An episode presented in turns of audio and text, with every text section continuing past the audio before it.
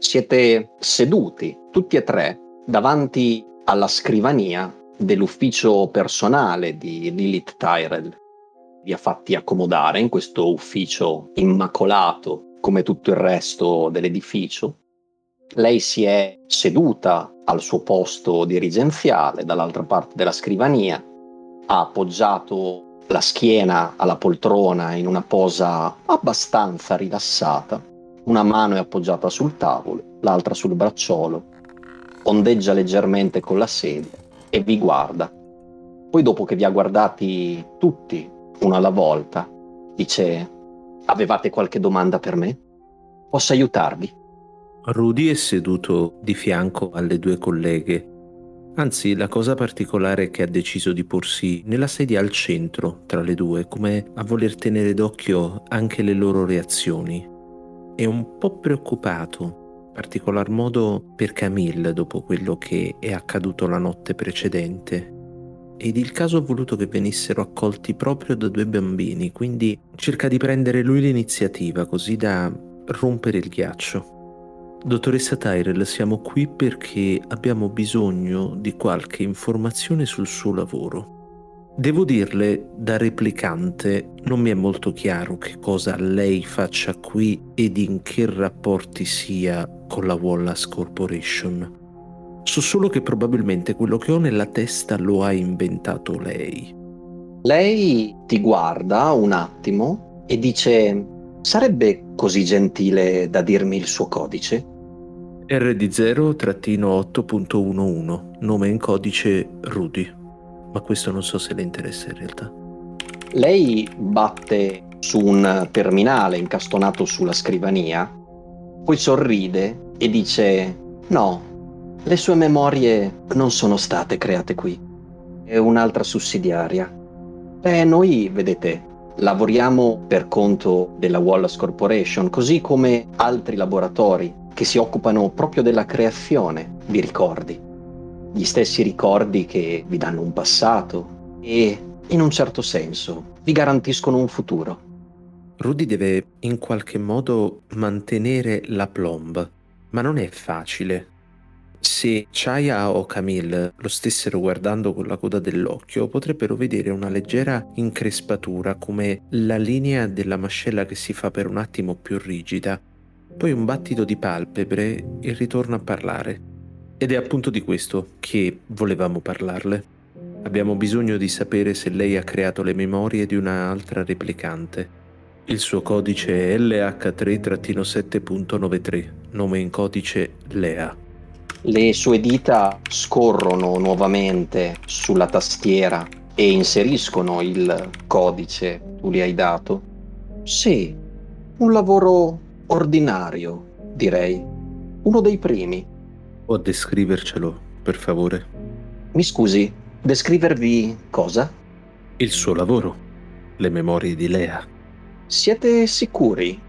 Non voglio mettere in dubbio la vostra identità, avete già fornito la vostra identificazione all'ingresso, ma siete sicuri di avere il permesso per ottenere queste informazioni?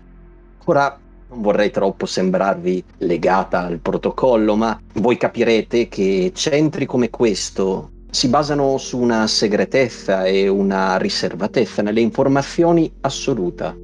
Se vuole, posso farle arrivare una richiesta diretta dalla signora Kell. Metto una mano sulla spalla di Rudy. Dottoressa, qui stiamo lavorando esattamente come sta lavorando lei e ci affidiamo a quello che ci viene detto, chiaramente dai nostri superiori. Direi che né noi né lei possiamo permetterci di perdere tempo. La mano di Camilla si ferma sulla mia spalla ed il suo intervento sembra supportare le mie parole, però forse quello che fa vacillare più del resto la dottoressa Tyrell è la nonchalance con cui infilo la mano nel cappotto ed estraggo il KIA come se stessi già iniziando ad inoltrare una chiamata. Manipulation. Tiro. Due successi. Lilith Tyrell alza una mano. D'accordo, d'accordo. Fa un sospiro sconfortato. Non è una persona evidentemente abituata a farsi mettere alle strette. Il suo sguardo è stretto, ti fissa e dice vuole che le racconti il ricordo del detective Lea, farò molto di più. Ve lo farò vedere. Detective, prego, seguitemi. Non degnandovi neanche di un'occhiata mentre vi passa di fianco, torna dentro all'unità centrale. Quei macchinari che avevate già notato in precedenza verso uno dei lati della cupola. Vi chiedo di mettervi lì, al centro della sala, se non vi dispiace. Senza guardarvi, continua a battere sulla tastiera.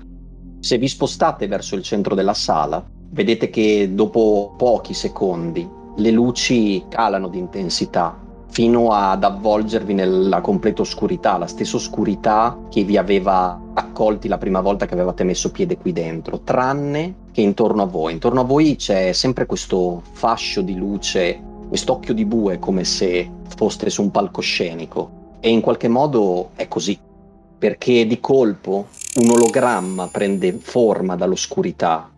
All'improvviso vi trovate in una grande sala.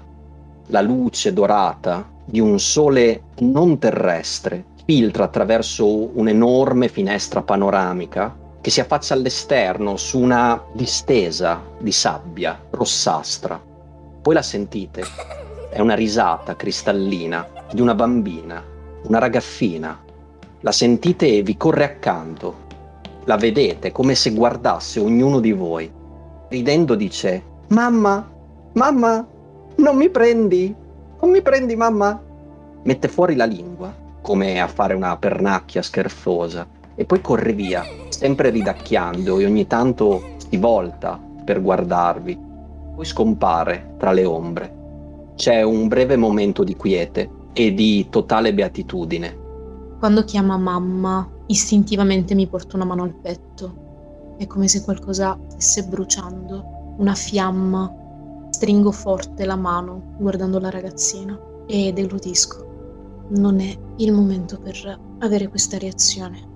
Sono ancora fresca dall'incubo della notte precedente. Prendo un grosso respiro e continuo a tenere la mano lì, guardando la ragazzina. L'avete riconosciuta tutti, questa ragazzina. È la stessa ragazzina che compariva nella foto che avete trovato sul comodino vicino al letto nell'appartamento di Lea. Rudy se ne rende conto subito ed infatti nonostante una mano, la sinistra, sia chiusa a pugno, stretta lungo il fianco, l'altra è andata a prendere proprio la foto che aveva trovato nell'appartamento di Lea. Nota subito la somiglianza tra le due figure il momento di quiete si interrompe all'improvviso. Uno scoppio assordante. Il terreno che vi trema sotto i piedi, o perlomeno avete la sensazione che lo faccia, non sapete come, ma non ve lo chiedete in questo momento perché siete avvolti da rumori acuti, sferraglianti. Un'altra esplosione, più vicina. Spari, urla, panico gli spari continuano, sempre più vicini. Poi vi sentite come se steste correndo, anche se in realtà siete fermi, ma l'immagine corre veloce, come se foste voi a muovervi. Correte, correte, diretti verso il pericolo non vi interessa, perché state correndo verso vostra figlia. Correte per questi corridoi immersi nella luce rossa di questo sole alieno voi li vedete, sono degli uomini mascherati, vestiti di nero, pistole, fucili puntati. Si stanno muovendo, si stanno aprendo, stanno andando in ogni sala, altri spari, altre urla. Ma voi non li considerate minimamente, non vi interessano perché vedete solo lei. È lì, sdraiata sul pavimento, immobile. Siete voi a gridare adesso mentre vi chinate per prendere tra le braccia il corpo senza vita di vostra figlia, la scena scompare ed improvviso siete nel freddo ambiente sterile del Memory Lab. Sono rigida, non c'è un termine migliore.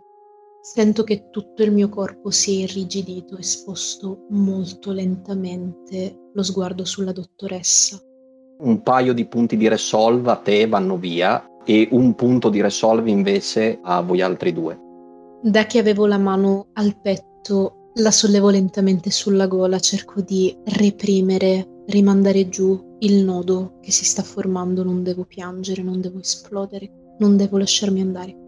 Sposto lo sguardo sulla dottoressa, cerco i suoi occhi. Perché lei ha fatto questo?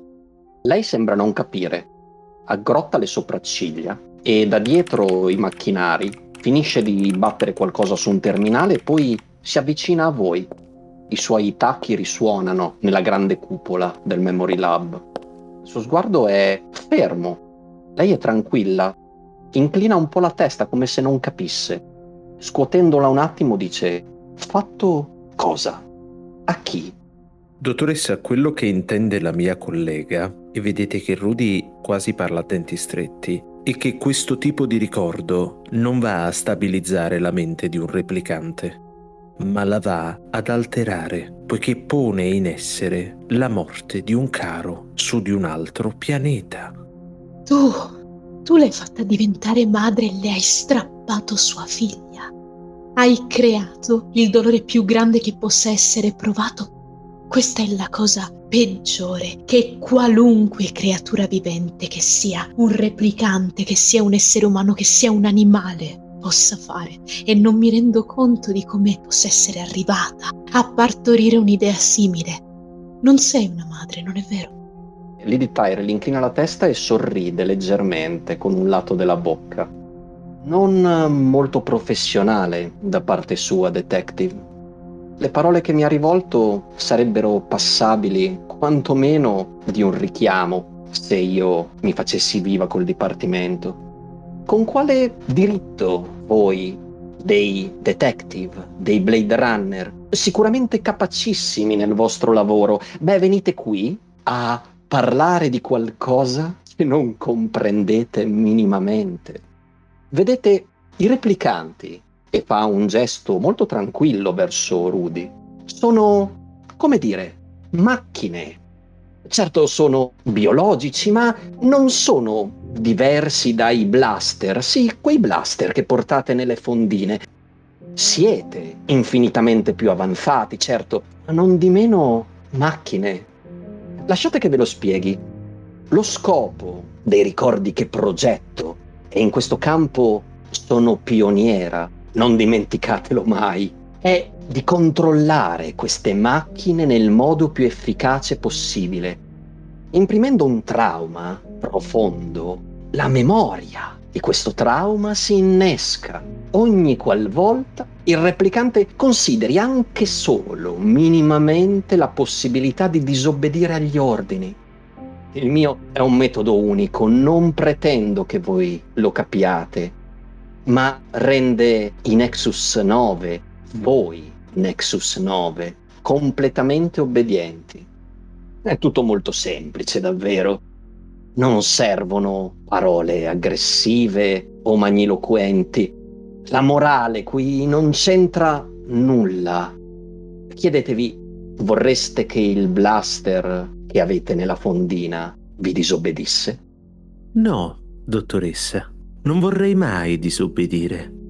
Ed è proprio per questo motivo che credo che il suo contratto con la Wallace Corporation verrà rescisso da parte della signora Kell. Perché vede, il suo metodo ha sortito esattamente l'effetto opposto. Ed è proprio per questo che noi Blade Runner siamo qui adesso.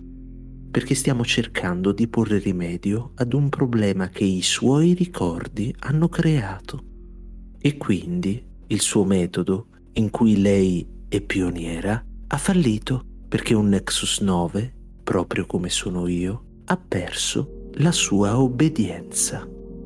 Rudy mantiene un leggero sorriso durante tutta questa sua lunga esternazione, mantenendo lo sguardo fisso su Lilith Tyrell, come a cercare quel momento in cui il dubbio si possa insinuare nei suoi occhi.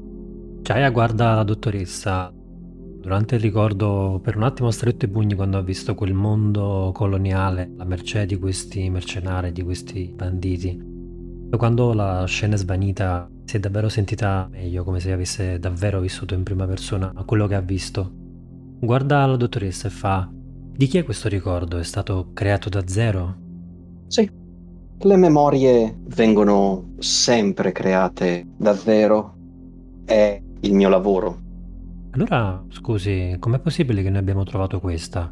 E accendendo il display del key le mostra la foto. La foto che ritrae la ragazzina che noi abbiamo in realtà visto come ologramma, che non dovrebbe esistere, ma esistere solo nella memoria di Lea.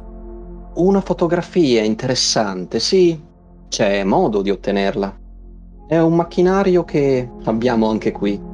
Si chiama Stelline Scan. Permette di visualizzare i ricordi impiantati all'interno di un replicante e stamparli eventualmente. Evidentemente il soggetto in questione ha trovato modo di farlo probabilmente sotto banco. Qualcuno di questi macchinari ogni tanto sparisce da qualche laboratorio e chissà in quali mani finisce. Comunque niente di importante, insomma. È semplicemente un'immagine del ricordo di... Avete detto che si chiamava? Lea. Lea, sì. Anche se può non sembrare così, non siamo qui avendo come primo obiettivo quella di interrogarla, piuttosto di metterla in guardia. Un ricercato vaga per Los Angeles con uno stato emotivo alterato proprio a causa di uno di questi ricordi e pare che lei sia uno dei possibili bersagli. Mi pare che ormai non ci siano più segreti e guarda Camille e Rudy. Lei sorride, scuote la testa e dice: Credo che dobbiate fare chiarezza tra voi prima di tutto voi venite qui, mi minacciate per ben due volte. Io vi accontento perché sono gentile, perché voglio collaborare. Effettivamente è un fatto increscioso, peculiare, che merita di essere approfondito e studiato sicuramente. Ma non sono minimamente preoccupata che questa situazione possa mettere in pericolo me o il mio lavoro. Sapete quanti Nexus 9 là fuori hanno delle memorie elaborate in questo istituto? Quanti ce ne sono che vogliono ucciderla? È impossibile, vi dico. Impossibile. Tanto per cominciare, la prima cosa che credo convenga fare in questi momenti sarebbe non scambiare i ruoli, dottoressa. Ho stima per chi usa la mente, per quanto accenna un sorriso il cuore in questo caso possa essere più freddo della ferraglia che costruite. Ma siamo dei Blade Runner. Facciamo parte della legge. Momentaneamente siamo la legge, quindi la mera manipolazione in questo momento la trovo abbastanza inutile. Andrà a fare rapporto ai miei superiori per dire che cosa? In questo momento un suo difetto di fabbrica, dottoressa, sta rischiando di uccidere altre persone. E credo che una frase in più, quale il vi dico che è impossibile, potrebbe metterla in serio pericolo. Perché se facciamo una stima molto superficiale, momentaneamente per quanti Nexus 9 ci sono nel mondo e per quanti Nexus 9 hanno perso i loro figli, il mio primo obiettivo sarebbe massacrarla, se fossi tra di loro. Dare un trauma a qualcuno che può subire un trauma significa dare ragione di vendetta. E questo è molto possibile. Non ti guarda. I suoi occhi non guardano te, Camille. Guardano Chaya. Lei, detective, come si sente? Ha mai pensato di alza le mani, che so, andarsene? Sparare a qualcuno che non fosse un sospettato o un colpevole? Ha mai pensato anche solo minimamente di disobbedire a un ordine che le venisse impartito? Mi risponda. Al contrario, sono qui per proteggerla. Ma credo che la mia collega si riferisse a ricordi impiantati a Nexus 9. Interessante, molto interessante. Torna ai macchinari, controlla un attimo e dice dai tesserini che avete mostrato all'ingresso la identifico come Detective Wong, giusto? Giusto. Non le dice niente il codice CW0-7.22? C'hai alla fissa, guarda, cerca di capire fa. Beh, no. Iniziando a sentirsi un po' nervosa, guarda sul suo KIA come se potesse controllare qualcosa sul database per vedere se questo numero è stato archiviato in qualche modo, lei già lo ha sentito, lo ha scritto Interessante. Venga qui. Si avvicini, la prego. Con un passo molto calcolato, quasi marziale, Chaya si avvicina alla dottoressa. Vorrei che mi rispondeste a una semplice domanda. Come mai la vostra collega, la detective Wong, nonostante gravemente non... ferita in combattimento? Non dica quelle parole. Ti segue in centrale ed eviti di peggiorare la situazione. Io non sto peggiorando assolutamente niente, vi sto dando la prova che quello che voi state dicendo, sì, potrebbe essere vero per quanto riguarda il modello Lea. Ogni tanto ci sono dei problemi. Del resto, tutte le grandi cose partono in piccolo e qualche uovo deve essere rotto, qualche errore deve essere fatto. Ma l'importante è imparare da questi errori sono quelli che ci fanno arrivare alla perfezione. Lo poteva sapere mio zio, anche se non ha avuto tempo. Lo sa bene il signor Neander Wallace. E lo so bene io. Ora spiegatemi come mai il detective Chaya Wong, nonostante una grave ferita in combattimento e un coma, giusto? Che casualmente l'ha fatta risvegliare, praticamente creando una specie di buco temporale. Sì, sì, sì, sì. Non uno dei miei migliori lavori, sicuramente. Non mi chieda come mai le sia stato dato un cognome. Io mi limito a fare il mio lavoro. Quello che poi decidono di fare ai piani alti, quando provano i modelli da combattimento o qualunque altro tipo di modello, beh, non è più affar mio. Forse era un tentativo. Un tentativo che devo dire ha dato i suoi frutti. Forse dovremmo cominciare a dare un cognome a tutti. Perché nonostante il trauma che è impiantato a fondo nella sua memoria, lei è qui e ha detto di volermi proteggere. Esattamente quello per cui è stata creata, detective. Chiaramente Chaya sgrana gli occhi, la guarda, più balbettando che parlando fa co- cosa intende dire? Ovviamente ha capito benissimo. Lei non fa in tempo a risponderti perché proprio in quel momento sentite un rumore proveniente dalla porta e vedete due piccole manine, due grandi occhioni che si affacciano e una vocina flebile che dice Mamma, mamma, chi sono quei signori? Non ci posso credere.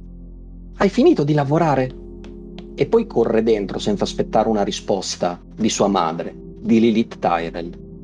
La bambina corre dentro, si abbraccia alla madre nascondendosi un po' dietro di lei e spiandovi.